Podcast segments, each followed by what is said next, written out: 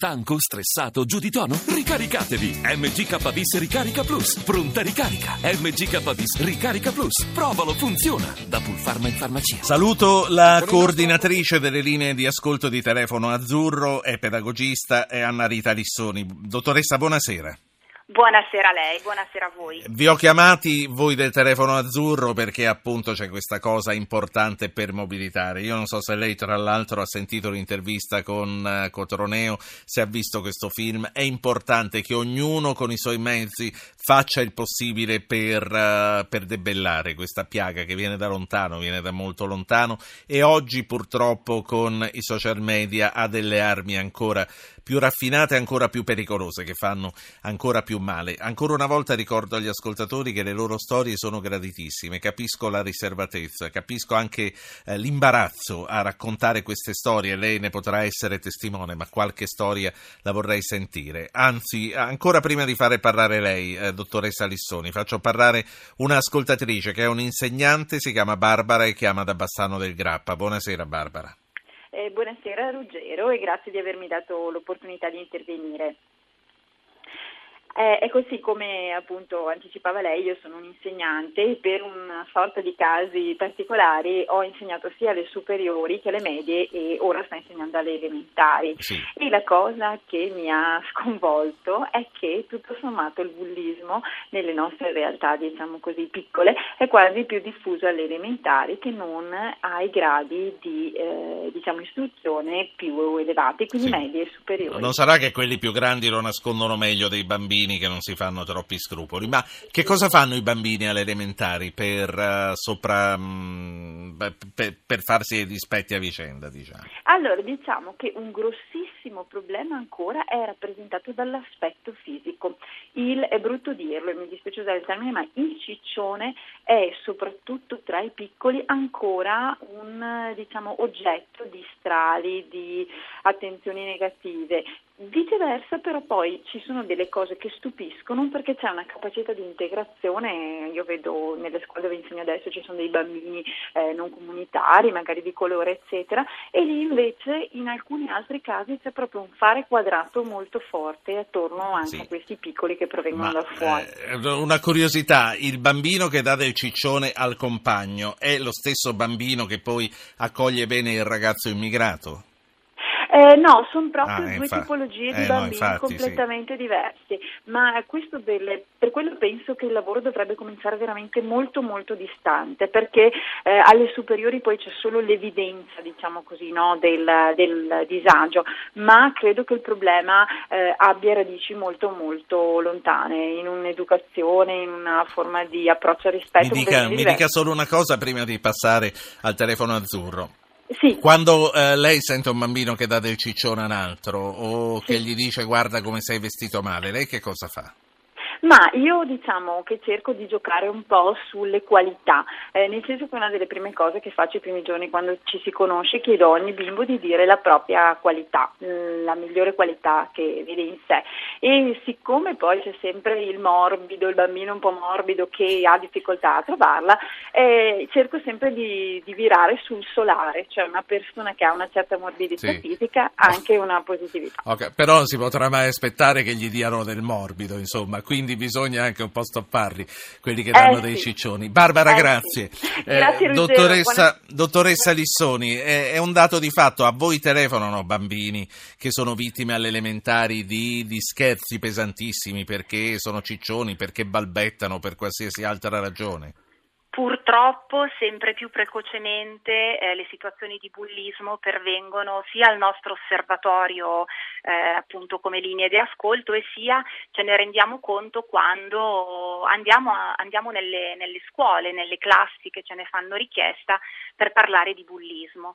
E i pretesti sono veramente tanti, molto spesso, nella maggior parte dei casi, sono proprio gli elementi di diversità che costituiscono il pretesto per deridere altri, no? Quindi c'è il ciccione, c'è quello con gli occhiali, o c'è il secchione, o c'è quello che ha il colore della pelle diversa, o c'è lo spilungone, o c'è quello che non è, eh, non, è, non, ha, non è iscritto a un social network. Quindi tutti gli elementi di diversità per cui un bambino, un ragazzo è percepito come che abbia qualcosa di più o di meno o comunque di diverso dagli altri eh, spesso viene preso, preso di mira.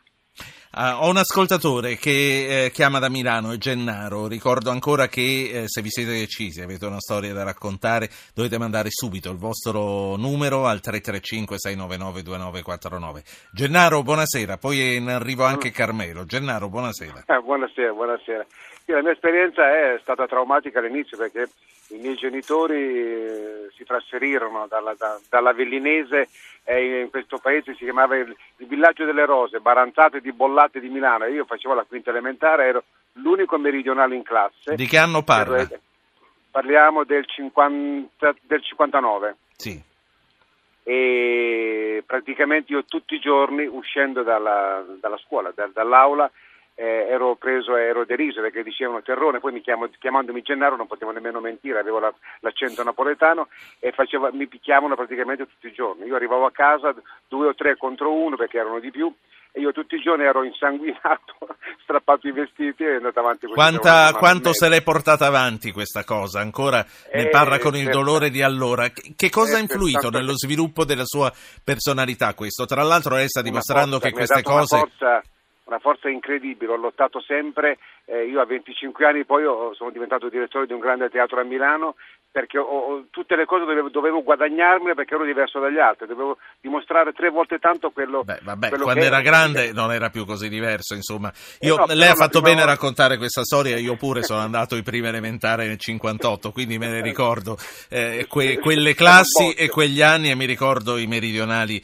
al la, nord. La quindi... tristezza che ero l'ultimo, ero l'ultimo, ero l'ultimo in fondo a sinistra, ero proprio, eh, il mio banco era l'ultimo. Quindi l'ultimo c'è da dire, ed è qui che vorrei riprendere il discorso con la pedagogista, che nemmeno i maestri all'epoca facevano questo, questo grande sforzo, perché mettere no, il no, bambino no. che si presume sarà isolato nell'ultimo banco in fondo, insomma, non è dare una mano a Gennaro. Grazie Gennaro. Infatti. Prima di tornare alla dottoressa Lissoni, ne faccio parlare altri due. Carmelo dalla Sicilia, buonasera.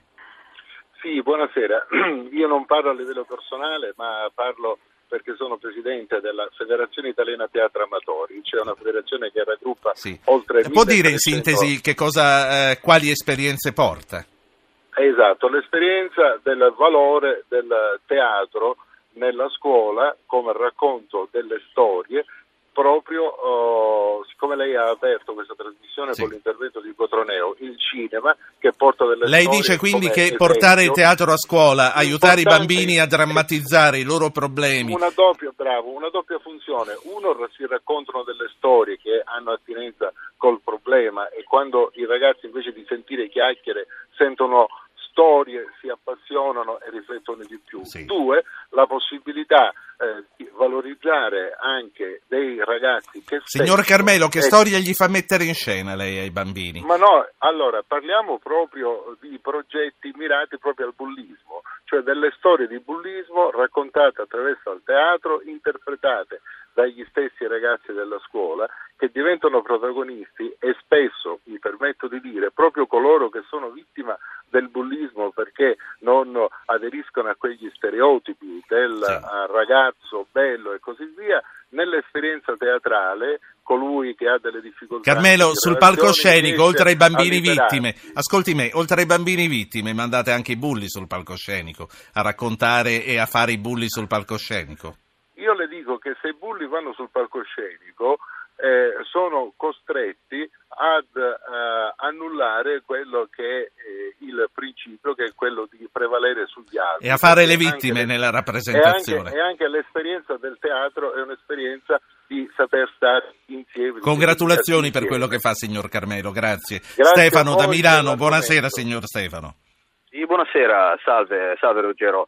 Eh, no, io volevo innanzitutto essere pienamente d'accordo con la persona che appena ha parlato questa iniziativa perché mh, i bulli eh, sostanzialmente recitano una parte, una maschera che non è assolutamente la loro, perché i bulli di solito sono le persone più fragili. Io lo dico da persona che ha subito atti di bullismo, diciamo, leggeri, tipo il panino buttato dal cestino, eh, Lo schiaffo insulti, sulla nuca, ecce- eccetera. Sì, però niente di più, per fortuna. Però purtroppo ecco, i bulli sono le persone più fragili in tutto questo, i genitori dei bulli sono in realtà le vere persone che trascurano i figli, perché i miei genitori sono sempre stati vicini, hanno cercato sempre di dare una mano, La scuola invece dal mio punto di vista non ha mai dato una mano e anzi se io reagivo alla fine la nota la prendevo io, cose di questo genere. Io volevo solo dare un paio di messaggi. Eh, beh, innanzitutto che io ho superato benissimo tutto ciò perché io sono un giovane imprenditore, sto tornando adesso dalla Francia dove ho montato dei mobili e la sua trasmissione mi fa sempre compagnia da 6-7 anni la sera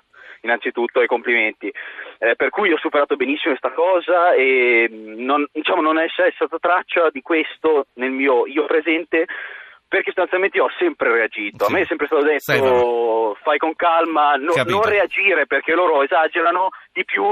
Invece il mio messaggio è se c'è qualche vittima in ascolto non dico reagite, però non abbassate la testa perché poi è un qualcosa vi sentirà e ai genitori dico se i vostri figli sentite che c'è qualcosa che non va eh, cercate di parlarli e cercate di infonderli il coraggio Stefano. perché è la cosa che serve. Grazie Stefano. Dottoressa Lissoni, molte sono le cose che sono uscite e mi hanno dato degli spunti. Il signor Stefano eh, diceva eh, le vittime sono, scusi, i bulli sono alla fine quelli che sono più fragili. È la consolazione della vittima o è così?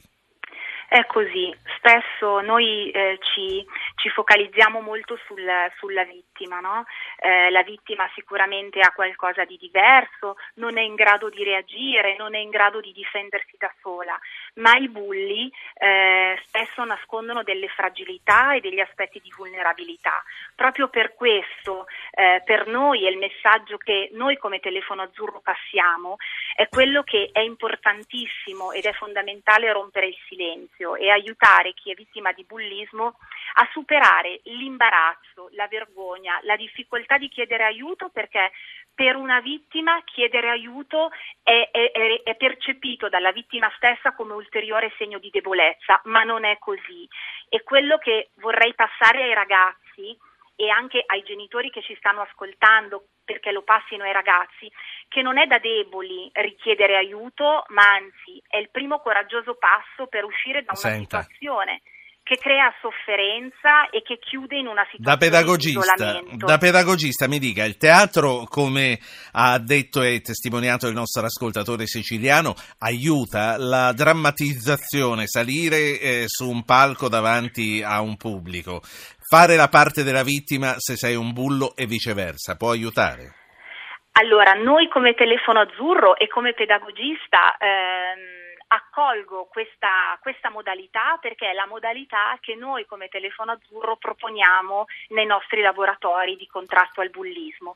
Fare il role playing con ragazzi, partire da storie che loro raccontano, drammatizzare e far mettere ciascuno, quindi osservatori, vittime e bulli, ciascuno nei panni di cosa prova la vittima, cosa prova il bullo e cosa prova un osservatore no? nel vedere una situazione di bullismo. E lavoriamo molto sulle emozioni, poiché eh, quello che, eh, che noi rileviamo nelle situazioni di bullismo è la mancanza di empatia nella, nei bulli, ovvero l'incapacità che hanno nel riconoscere le proprie e le altrui emozioni. E questo, l'alfabetizzazione emozionale, è il primo eh, passaggio nei nostri laboratori che facciamo sì. con i ragazzi, Senta, io... proprio per sì. dare loro ora... la possibilità di conoscere. Ora la, la saluto, ma prima le devo chiedere due cose. Intanto come ci si rivolge al telefono azzurro e poi come vi si avvicina in questi due giorni che farete sabato e domenica nelle diverse città. Allora, Telefono Azzurro eh, è, ha una, a disposizione una linea 24 ore su 24 che è un numero gratuito, è, la, è il numero 19696, è a disposizione di bambini, di ragazzi ma anche di genitori che si vogliono confrontare per situazioni di bullismo, ricevere sostegno e un aiuto concreto. I ragazzi hanno la possibilità anche di chattare con noi sì. attraverso il nostro Le chiedo sito. sintesi se mi può aiutare, sì www.azzurro.it e noi saremo nelle piazze sabato 16 e domenica 17 aprile. Eh, una, a, fronte di una donazione distribuiremo delle, delle, piantine colorate, questo ci permetterà di eh, informare e formare e sensibilizzare alla tematica del bullismo. Per conoscere la piazza più vicino eh, a voi eh, potete chiamare il numero 800 090 335. La saluto e la ringrazio. Anna Rita Lissoni è pedagogista e soprattutto è coordinatrice delle linee di ascolto di Telefono Azzurro.